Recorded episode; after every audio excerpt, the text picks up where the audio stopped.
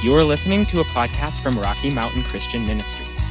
For more information about our church, please visit us at rmcmchurch.org.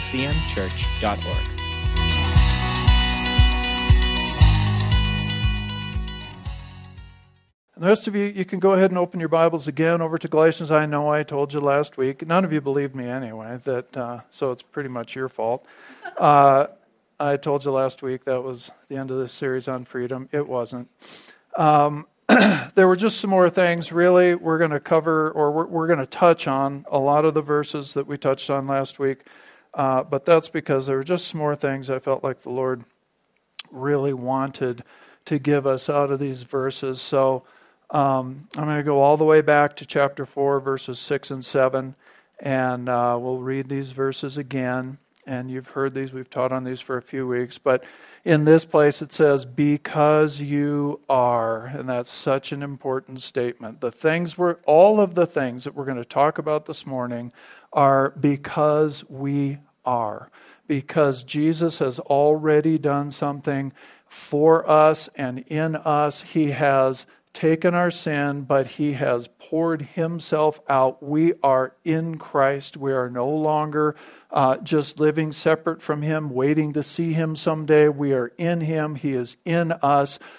His life is in us. We have an assignment in this earth to do the same things that He did and even greater things. He sent His Spirit to dwell in us. This is who we are. So it starts out, because you are sons. And again, that word means adult children who are in partnership with the Father's business. It's not a specifically male thing there. It is for men and women, all who are called, all who have given their lives to Jesus. Everybody falls into this category. It says, because you are sons, God sent the Spirit of His Son into our hearts. So we are the temple of the Holy Spirit in this earth. The Spirit who calls out, Abba, Father. So, because of all that, you are no longer a slave, but a son. And since you are a son, God has made you also an heir. Now, in past weeks, we went through all of those terms and what they mean. And so you can go back and pick some of that up. But again, I just felt like we were supposed to emphasize again today what we're being told here and everything we're going to talk about today. It's because we are, because Christ has already done something, not because someday we will be. And many of us were raised with that idea. You give your life to Jesus, and someday you go to heaven. You give your life to Jesus, and someday you meet God. We were missing what the Lord has done in us and what we carry, okay? So because we are sons and we are heirs, we saw that this whole term adoption and heirs and all of that, it means that we have the exact same privileges and obligations that Jesus Christ Himself has. We are a part of the family. He has equipped us to do and to be the same things that He does. We're not Him, but we are His hands and feet, His representatives here on this earth. And it tells us that because of all that, we are no longer a slave. So our relationship with God is not based on obligation. It's not based on fear of retribution. It's not based on, well, if I don't do all the right things, God's going to get me. Okay? And so many people, we just heard Andrew Womack stood up and gave part of his testimony that I'd actually never heard before, that as a kid, that was his perception of relationship with God was, I've just got to do all the right things. I got to do.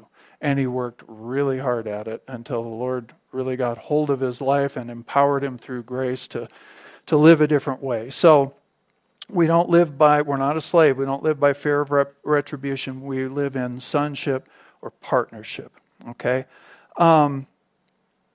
We have, as heirs, that means we have inherited what Jesus paid for.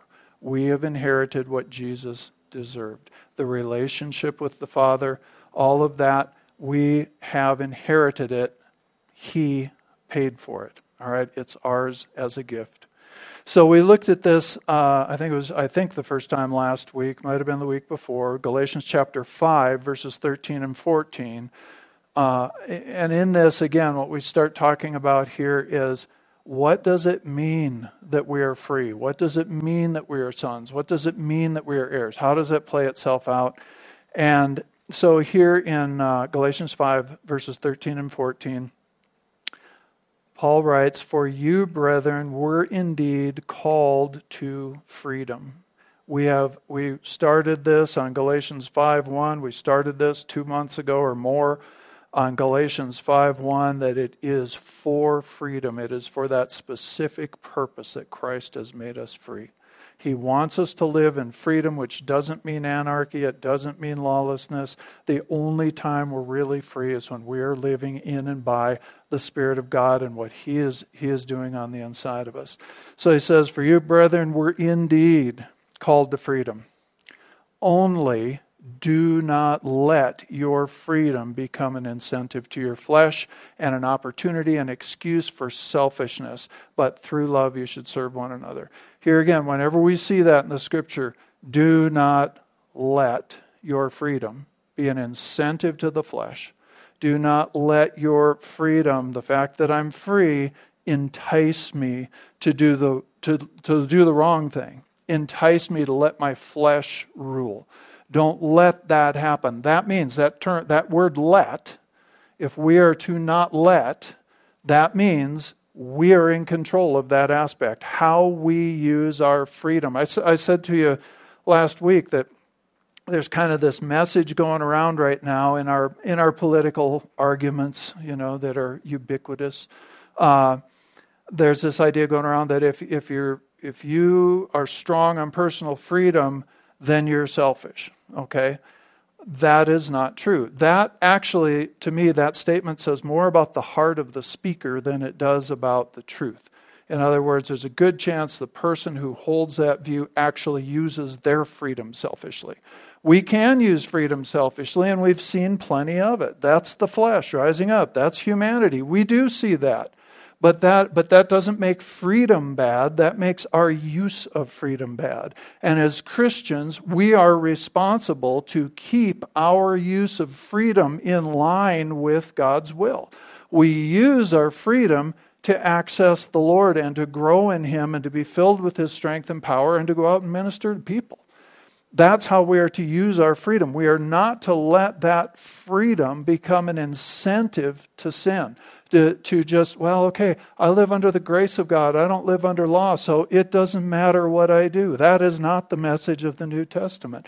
The message of the New Testament is, because we don't live under law, but we live under grace, there is tremendous power available to us through the grace of God and the presence of God in our life. We are free to come to Him. We talked earlier, we had that word about avoidance. We are free to come to Him whenever we blow it, whenever we sin, whenever we've just drifted away. We are free to come back to Him and be reunited with Him, restored, and go forward even stronger. We're free to do that. That's what freedom is for. And God wants that kind of freedom for us. We don't have to live just in the confines of trying to obey an outward restriction. We've got the Holy Spirit on the inside of us. So, we are in charge of how we use our freedom. It is our responsibility. I believe we are accountable for it. All right? So it says, don't let this be, and I'm just going to give you these definitions again. Some of you weren't here last week. It's good for all of us.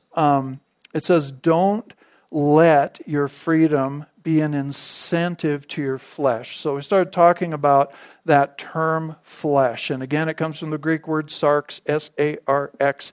It does not refer to the body. That's a different word in the Greek. It does refer to the physical being and the impulses and desires that the physical being carries. The term flesh most often signifies the part of us that is still susceptible to temptations. All right? We don't have to live our whole life susceptible to the same temptations that we were susceptible to when we got born again. Part of our growing in the Lord is that there are all kinds of things that I used to be tempted by that they don't hold any appeal at all. I can look back now and go, why did I think that was fun? And that's just something the Lord, has done on the inside. We just don't have the same appetites, the same passions, the same desires. It's so cool that God works in us by changing the desires of our heart. It's so awesome that we get to live this life from the inside out. We have to give ourselves to Him and to it and to that process. We have to yield. We have to repent. We have to obey. We have to do those things. But ultimately, God changes our hearts. And so I don't have to go around restraining myself from smoking dope every day. I don't have to go around restraining myself from, whatever, cussing people out, stealing something, whatever it is. I don't know. Whatever it might be, I don't have to go around every day just restraining. Many of those things, I still steal stuff from people all the time, but other things, just kidding. Other things, God, has, I just don't have any desire for it anymore. And God has replaced whatever it was that was lacking in my life that maybe created that. It's just gone from the inside. So it's not hard. It's not hard to avoid those things anymore. I don't have any idea why I'm going to tell you this story. I don't think it has any spiritual significance at all, but since I brought up stealing, I can remember when we were kids, one of the things we used to do is we'd go to this place. This guy had a garage, and he would be replacing batteries, I guess, and he'd have these stacks of batteries outside, and we could get, I think it was $1.50 for a battery down at the junkyard because they would get the stuff out of it, and we could also get a six-pack of beer for $1.50. So we would go and we would steal those batteries and take them. And one night we go down there, we'd get out of my little Volkswagen and run out there and throw these batteries in. And my mom had gotten me a brand new pair of jeans, and I was out stealing batteries one night. And then she washed them, apparently, and she comes back with them. I'd gotten battery acid all over the front of them. They were gone. She was hot. She was not happy with me. I didn't tell her how that happened. But anyway, so we would do this. Well, one night, again, I don't think there's any spiritual significance to this story. One night we're there, and this friend of mine and I are loading these things into the VW, and we look over, and the guy that owns the place is sitting there in his truck. He's sitting right there. We pull in beside him. Brilliant little thieves, pull in beside him. He's sitting there in his truck, and he was just laughing his head off at us. And it was, later talking to him, it was like, oh, it was such a hassle for me to get rid of those batteries. If you'd have just asked, you could have had those batteries. So if you can make something spiritual out of that story, go ahead. But my point in it is I was an idiot, and that's, some of it has gotten better. So anyway. Okay, so let's move on. So the flesh, that was me acting in the flesh there. Flesh is pretty stupid. The carnal mind is stupid. It really is. So a little more of this definition. Again, this word flesh, it describes in the New Testament, it's the physical part of man that carries its own set of ethical preferences and opinions. Your flesh, so it's more than just it's more than even just the passions of your body, the desire to eat too much, to, whatever it might be. It is those things, but it's like it's sort of the spiritual world behind that too. Your body, and I don't understand all this. I know that we are spirit, we are soul, we are body. We have that born again spirit on the inside of us, who is supposed to be in charge. Your spirit with the Holy Spirit is supposed to rule and reign your being. And then we have the mind, the emotions, and the will that the Bible calls the soul. And that part of us is in the process of renewal. It's being changed by the Word and the Spirit. And then there's the body that houses all of that. But the body itself, the only thing I can figure out is that we are the creation of God. God has so much life. There's life in our body too, not just the ability to do this, but there is life. Our body carries these ethical preferences, unethical preferences. A lot of times it has its own set of preferences and opinions and passions and appetites and desires. And they are still in conflict for the most part, where we haven't disciplined that part of our life, where we have not let the Spirit be in charge, then those passions they will war with the Spirit of God and what He's trying to do in you. In fact, again, another part of this, this is a definition of the word sarx. Whenever the flesh is allowed a place of authority that it wasn't designed to hold. That's the big thing. Your body's not supposed to be in charge of your life. It'll take you the wrong way. And our unrenewed soul, the way that we think, the way that we choose, our emotions that have not yet lined up or been transformed or brought into line with the way God thinks, what God's will is, how God chooses, the parts that are not yet fully renewed, they too will lead you the wrong way. So that's why we have to have our spirit in charge of all this, and that's a choice, that's a learning process that we have to make. So wherever the flesh is allowed a place of authority that it was not designed to hold, a place of ascendancy above the spirit man, it becomes the seat of carnal, that means flesh-ruled, appetites, desires, and passions that rebel against God and the rule of God. This is just weird by design. We're supposed to walk with our spirit man, filled with the Spirit of God, the rest of us being trained. The Bible says that our senses can be trained to line up with the Holy Spirit. Our senses can be trained, but they have to be trained. So let's go on. Let's look at that. All right, and I know we went through some of this last week, but this is some of the most basic foundational part of our Christian life. It is this whole thing of the renewing of our minds, of getting all of this into line. Once we're born again, once we've given our life to Jesus Christ and invited Him in to be our Lord and our Savior, we've received all that by grace through faith, then the rest of our life is spent in this process of having our minds renewed and changed to think like Him, our will conformed to Him, our flesh coming under control to where it's not just driving us to do things anymore. So in Romans chapter 8, verses 5 through 8, and this is, I have the NIV up there for you this week, it says, those who live according to the sinful nature. Now, the NIV uses this term, and some of the other translations do too. Sinful nature. It's the word sarx. It's the word flesh. I don't particularly like using that term because then people can start to think they have two natures. They have a sinful nature and they have a godly nature. And they're kind of equal, and the two are fighting. And I mean, there are even teachings out there like that. You no longer have the nature of sin on the inside of you if you've made Jesus the Lord of your life. We still follow impulses. We still all sin from time to time, but it's not your nature.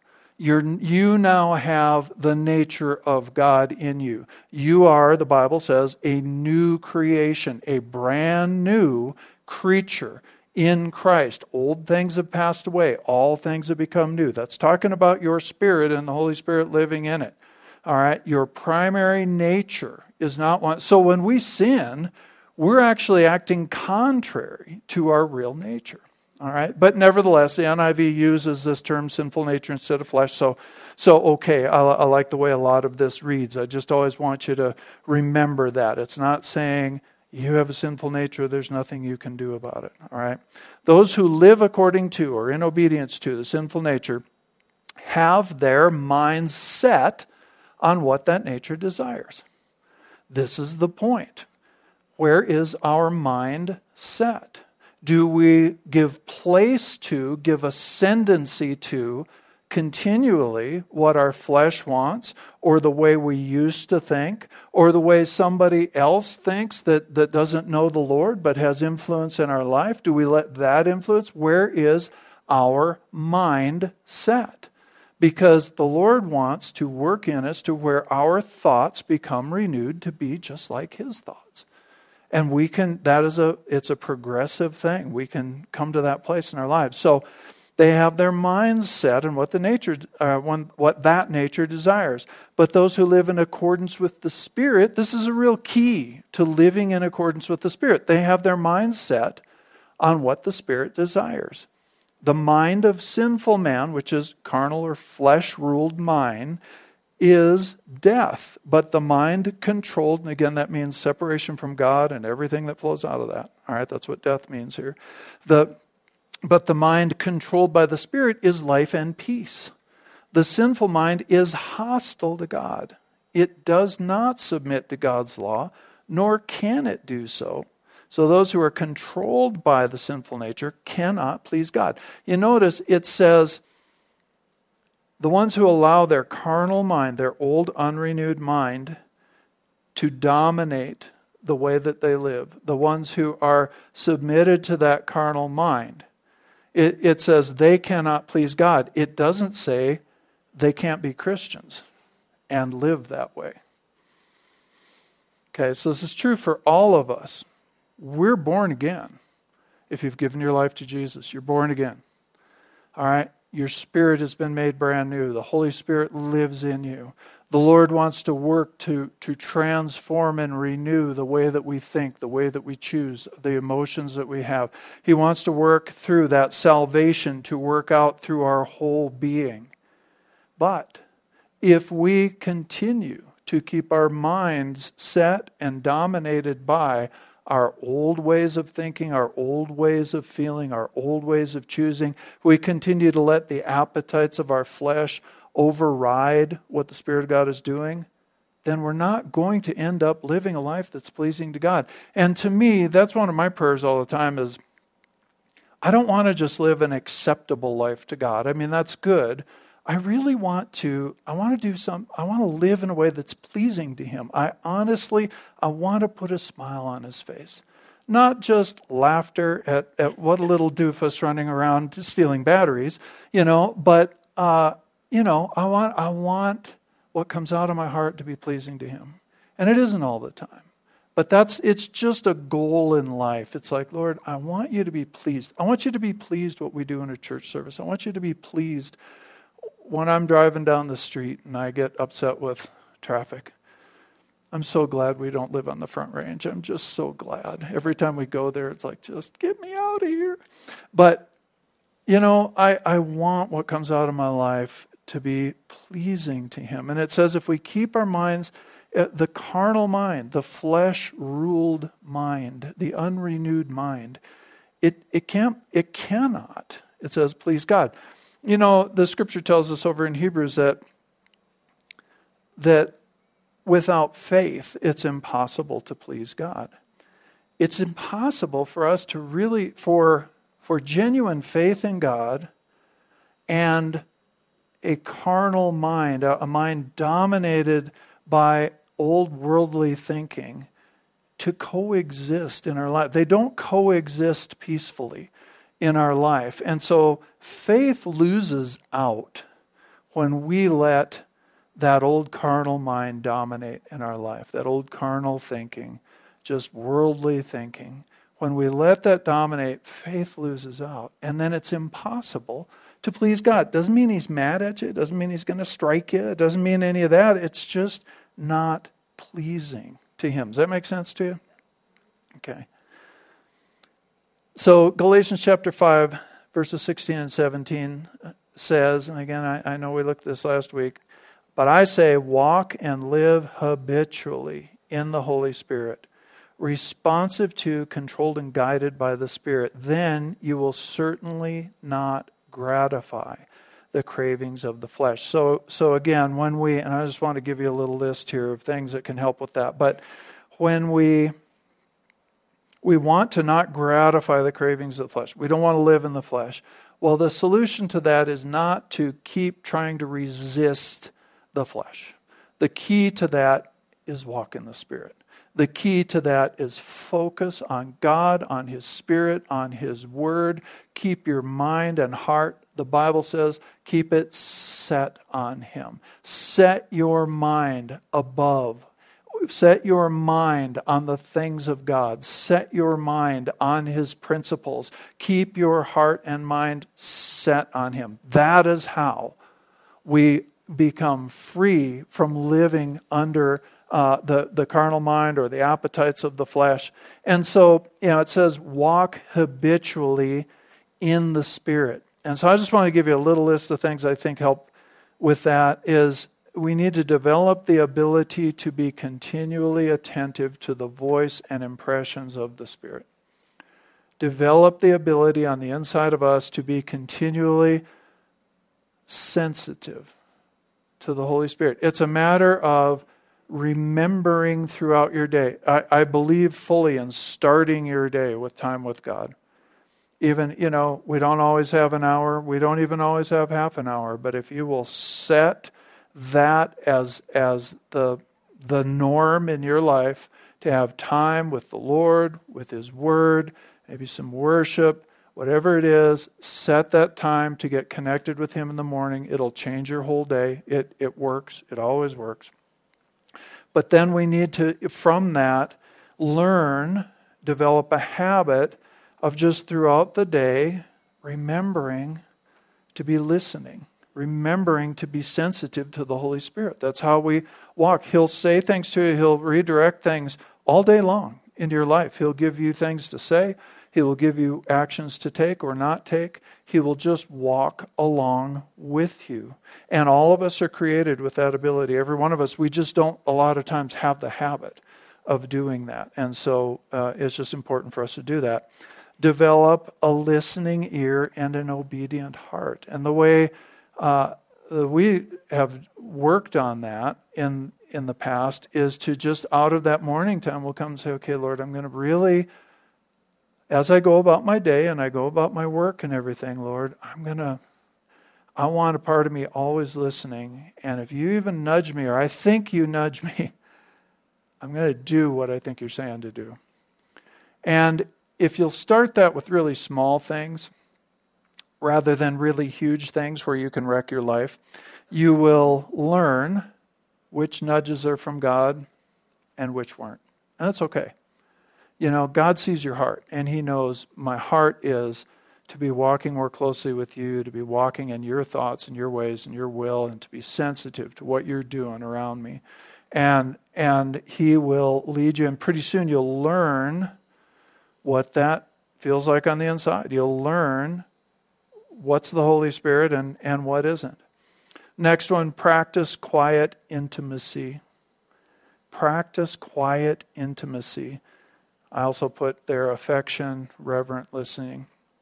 We just heard this again this week, but I've heard it for a long time from, really caught me, and I don't know, sometime in the last 6-8 months, maybe a year, I don't know. I heard or read or something, Bill Johnson talking about that when he goes to bed at night, he just sets his affection on the Lord.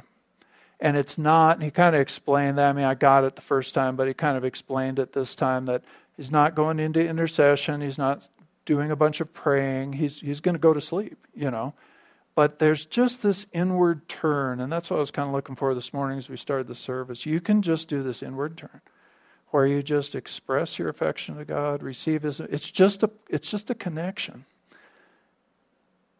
That's a really dumb example.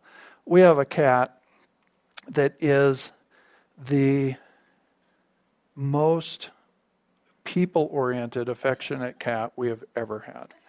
And we had 2 cats when he was a kitten. We had this older cat, but she'd always sleep down at the end of the bed, and so she didn't want him by her. So anyway, he ended up developing the habit of sleeping right up here by us. And he learned over the years, we don't want to be bugged all night long. We really don't need him clawing our faces. He learned, though, that he wants to touch. And he wants to touch skin. He doesn't just want to touch the covers. He really wants to touch skin. And so he'll reach out and he'll just touch your face, Or sometimes I'll pull, expose his shoulder so he can touch that shoulder.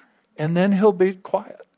But he just wants to touch. And that's kind of, if that makes any sense to you, I picked this up, and I haven't remembered to do it every single night, but I've done a lot, and I want to build this into my thing, is when I go to bed, I just want to touch. And then you go to sleep. But it's a really, it kind of teaches you, there's quiet intimacy. There's, during my day, we're all so busy, and we've got, every time we have a spare minute, then we pull up a screen, and we see what everybody else is saying, and we were never really designed to live like this. We weren't designed to be in touch with the whole world. It didn't go well at the Tower of Babel, and it's not going well now. But there's this, instead, it doesn't take much, but we've got to, throughout our day, develop this habit of just quiet intimacy, I'm just going to quiet my heart, quiet my mind, and it doesn't take all that much to start to develop that habit in there, and then if we're hearing, the next one, practice is presence and practice obedience to minor nudges, which I already explained to you. I think that's the way to learn how to walk in big nudges, is to start being obedient to the little nudges, the little things. He puts somebody, he just draws your focus to somebody. And so you pray for them, or you release something to them. Sometimes he has you go pray for them, or see, talk to them. And sometimes that's all there is to it.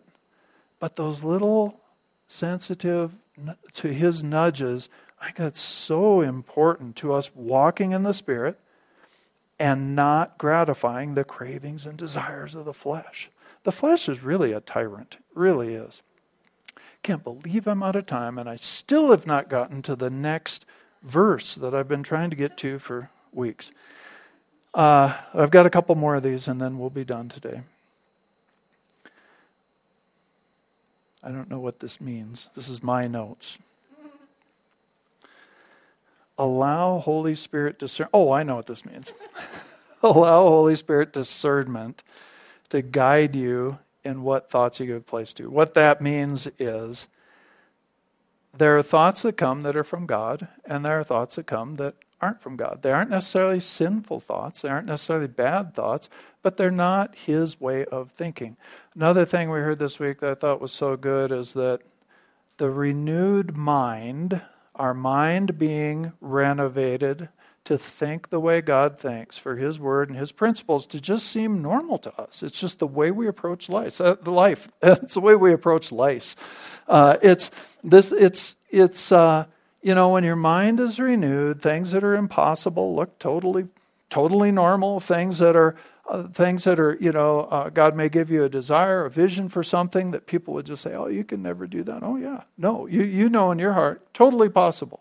Because your mind's been renewed to just agree and to take hold of his word and his thoughts and his ways, giving and knowing that more will come back. It's just totally normal, And the statement was made, and there again, I think that was Bill Johnson, was saying that the renewed mind is the fruit of repentance. It's the result of when we repent. That word means change your mind, change your thinking to agree with God. And then your behavior changes, but it really is about lining up your thinking with God. So there are thoughts that come that are from the Holy Spirit and thoughts that aren't.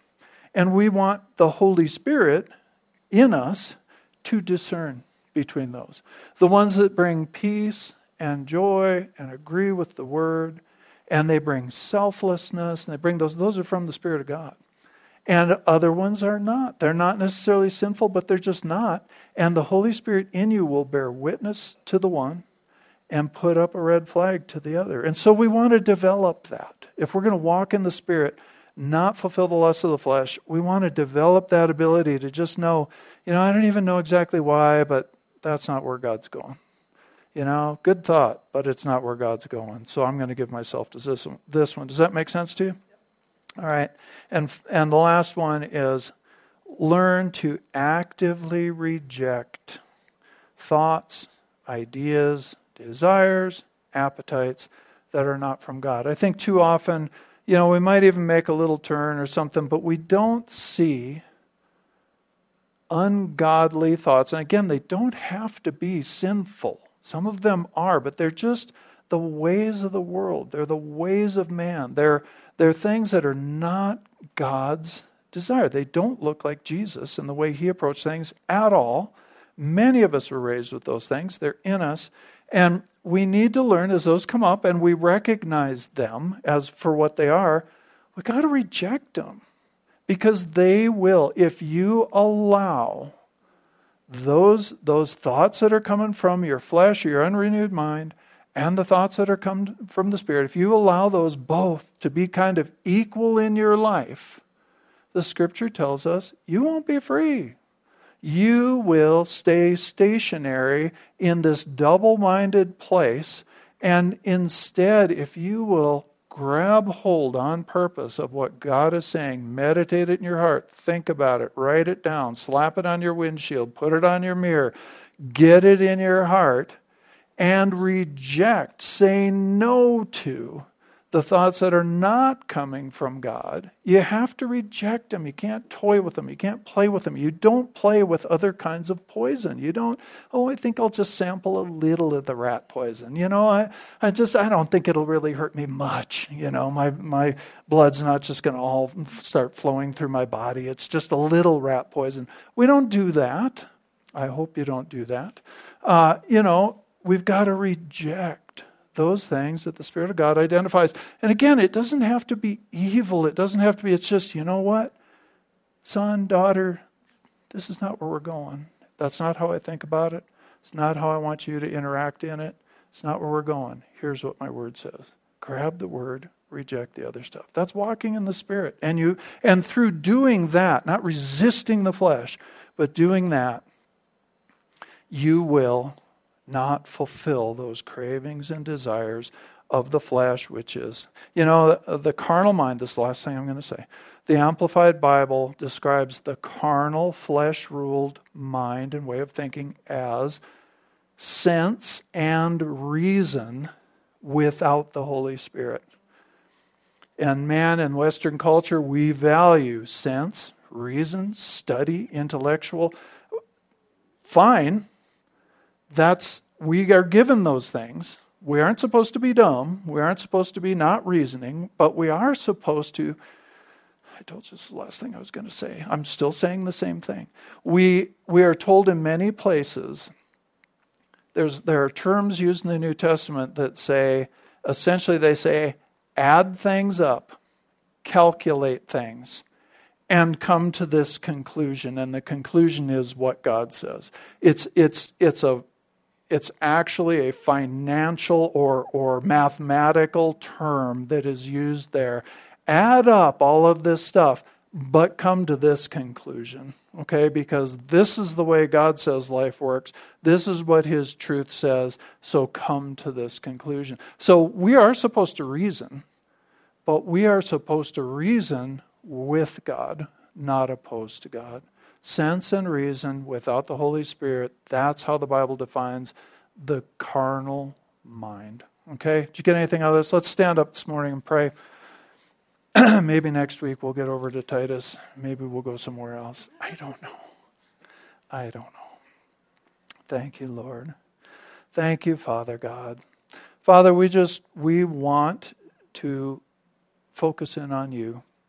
And we know we gather so that to know you better and to be equipped to go out and do the work of the ministry you have given to every one of us.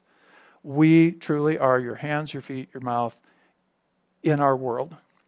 And Lord, we want whatever is streaming out of us to be streaming from you.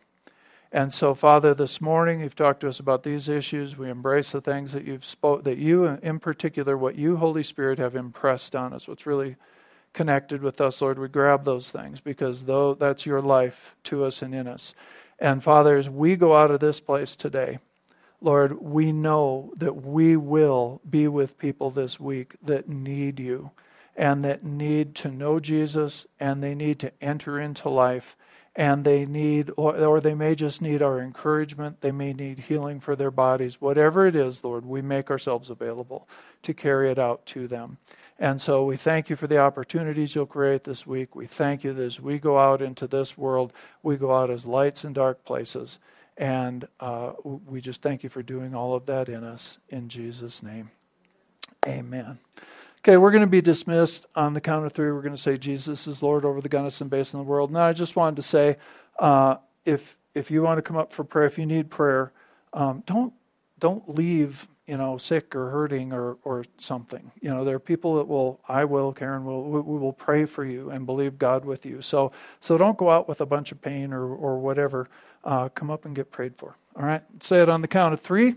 Jesus is Lord over the Gunnison Basin and the world. 1, 2, 3. Jesus is Lord over the Gunnison Basin and the world. You go out there and you be the church.